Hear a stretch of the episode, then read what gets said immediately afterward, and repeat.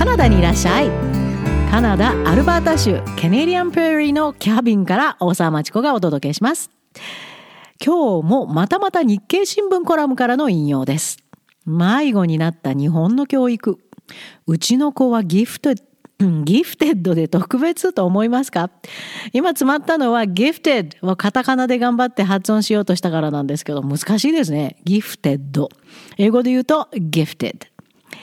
生まれながらのギフトを持ってる、特別な才能を持ってるという意味です。日経新聞コラムから。いや、日経新聞コラムなんでこんなによく登場するかっていうとね、目にするたびに、What? と思うんです。教育についての科学がないなって。今日の引用はこれです。得意な才能を持ち、ギフテッドと呼ばれる児童生徒の支援に文部科学省が乗り出す。2023年度にも特性に応じた高度なプログラムを提供する実証研究を開始。確一的な授業を苦痛に感じる子がいる中、ようやく脱横並びへ動き出した形だ。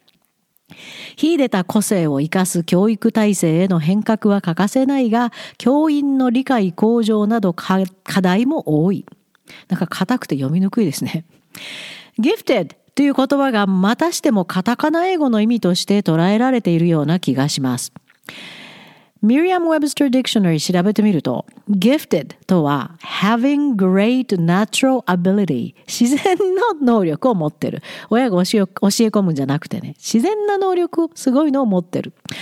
revealing a special gift で、それが外に出て人が気がつく。そういうことです。まさに得意な才能を持った子供。一人一人の子供には必ず生まれ持ったギフトがあります。あるんです。それを伸ばすためのヘルプをするのが教育の目的のはずです。みんな一人一人違ってそれぞれ違うギフトを持って生まれてきてます。そのギフトとは特に塾付けにして教え込んだり猛特訓して身につけさせるものでは決してありません。ところが子供の持つ多様なギフトを育てる教育制度を持ってない日本では単に暗記力言われたことを忠実にこなすだけ。それから脳の分析スピード。これ、アナリティコインテリジェンスと言いますが、まあ、聞こえはいいですけど、日本の場合は単純な事実しか教えませんので、一番大切な思考能力とは関係ないスピード。まあ、あの、丸暗記のスピード。その能力を測るという範疇です。それでギフテッドを決めてるもしかして。ということは、文部科学省が言う gifted とはもしかしたらいわゆる確一的な日本の学校のテストで良い点が取れる子供を指すんでしょうか？そんな気がしてなりません。この引用の中の確一的な授業を苦痛に感じる子がいる中、点々点の確一的な授業を苦痛に感じる子供ってどんな子供を指すんでしょうか？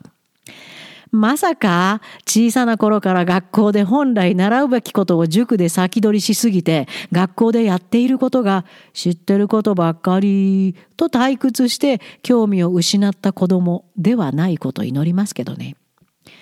そんなのはギフテッドでも何でもないですよね。皆さんどう思われますか？子供をお持ちの方、ちょっと考えてみてください。いわゆる日本の学校で習うことをすでに塾で学習して知っており、ただ単なる暗記のテストができる子が gifted だと思いますか？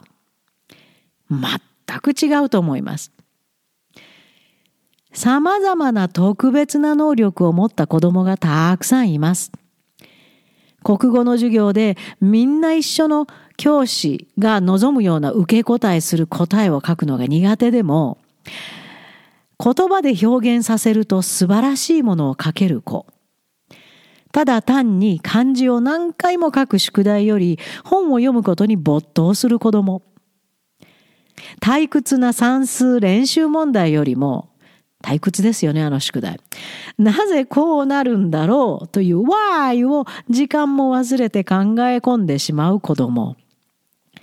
周りの自然に夢中になり、塾の時間にも帰ってきませんよ。塾なんかもともと行ってないかも。生き物や動物への関心が大きい子供。自分に好きな絵を描くことに時間も忘れて、いやー、授業中の短いあの時間に決められたテーマの絵を仕上げることなんか面白くないですもんね。周りに、周りにあるものにものすごく興味を示して、もうひたすら絵を描く。みんなみんな特別な才能です。みんなギフテッドです。親があれもこれもと習い事に引っ張り回してついた見せかけの能力とは完全に質が異なります。それらをすべて最良の形で伸ばすヘルプのできる教育環境があれば、将来の日本はキラキラ輝く大人でいっぱいになると思いますよ。今のみんな一緒。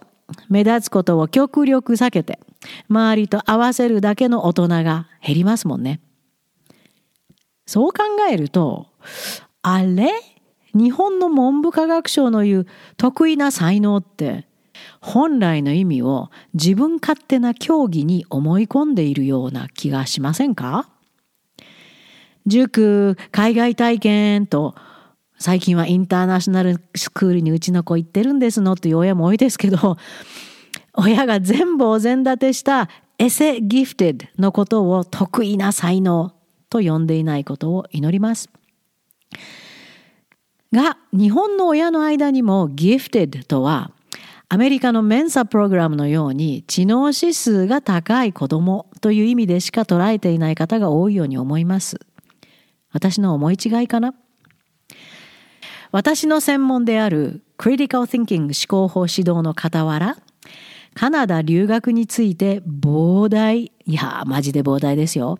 な量の情報を日本に向けて提供し続けています。1994年から直接目撃してきた実態を日本の親子に届けるのが本当にひどい実態ですから。それがいわば日本人としての私の社会的責任とも思っています。そんな活動からたくさんの親の皆さん、学生本人の皆さんからのお問い合わせ、ご相談をいただきます。中には自分の子供はギフテッドという前提条件から入る方もいらっしゃいます。そこから感じてしまうのは正直、いやーなんか違うかなと。で、めんどくさそう。いや、言葉悪くてすいませんけど、本当にめんどくさそうとカナダクラブなどでお引き受けすることは避けています。日本で直接指導している時にも結構出会いましたからね、このタイプの子供と親には。直感が働くようになりました。めんどくさ。それからよくあるのは、うちの子供はギフテッドなので、ここのギフテッドプログラム、大学が提供している高校生のためのギフテッドプログラム、ビジネススクールに入る子供のギフテッドプログラムに入りたい。なんてお問い合わせもよく受けるんですよ。いや、ちょっと待ってください。ギフテッドプログラムとは、もともとギフテッドな子供のためのプログラムです。ギフテッドになりたいから入るプログラムではないです。そこもすげえ勘違い。これが私がめんどくさと思うゆえんです。小さな頃から塾付け、あれもこれもって習い事。留学もすべて親が決めて子供は送られるだけお金に任せて。まるで親の作ったエセギフテッドプログラムの上を歩かされているみたいに見えてしまいます。子供は親を喜ばせようと頑張って良い成績を取り、親の経済力に任せて海外体験させられている分、まあ有利なこともあるかもしれません。でも、そんな子供今の日本にものすごい数いますよね。それをギフテッドと呼ぶのはおかしいなといつも感じてしまいます。子供がこれをやってると面白くて仕方ないということに没頭し、親が用意した習い事なんかではない。親はもう出る幕ありません。引っ込んでてください。親が用意したカナダ体験、そんなことでもなくて、子供自身が自然に引き込まれていった行動から、そこの子供の子供の持ってる得意な才能を観察し、自分の子供の本当の興味を知ろうとすることの方が必要なのになーって思います。外で自分の小屋を建てるもよし、木切れ集めてきてね。って近所の人に怒られるんです。こんなところにこんなもの建てたらダメ。それもすごい経験じゃないですか。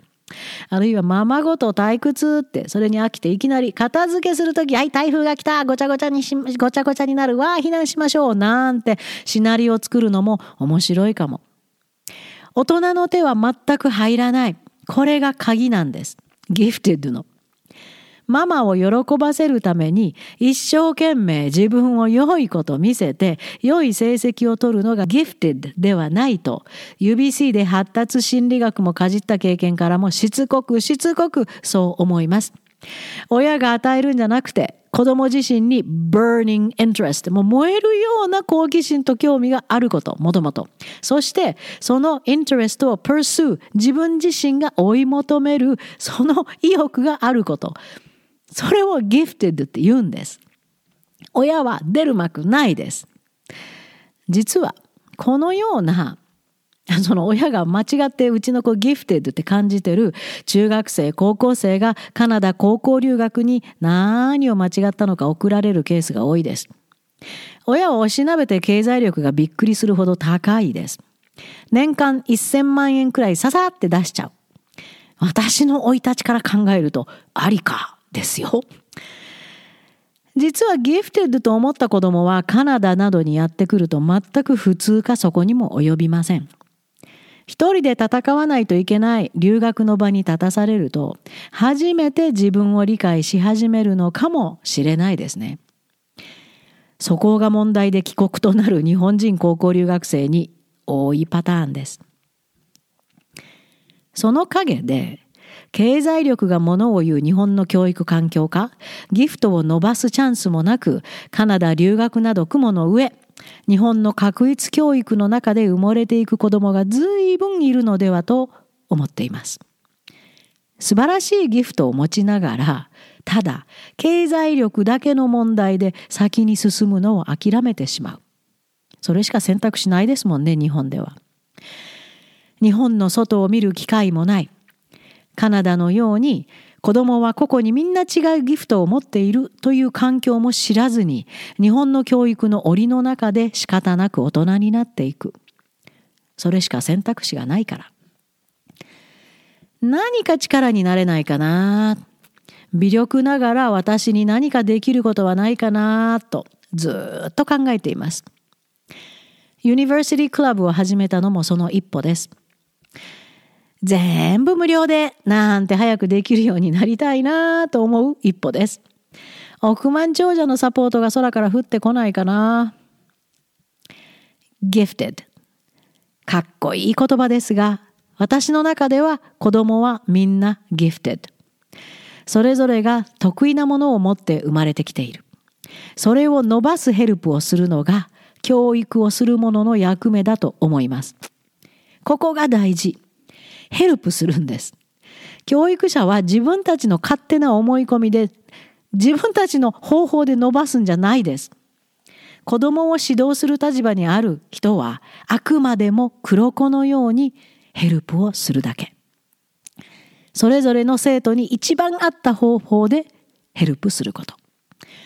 それを貫いて40年以上経ちました。7年前からはカナダから、日本の Gifted Students みんなですもんをカナダクラブから大支援しています。そう、みんな Gifted。胸を張って幸せに生きられる大人になれますように。カナダにいらっしゃい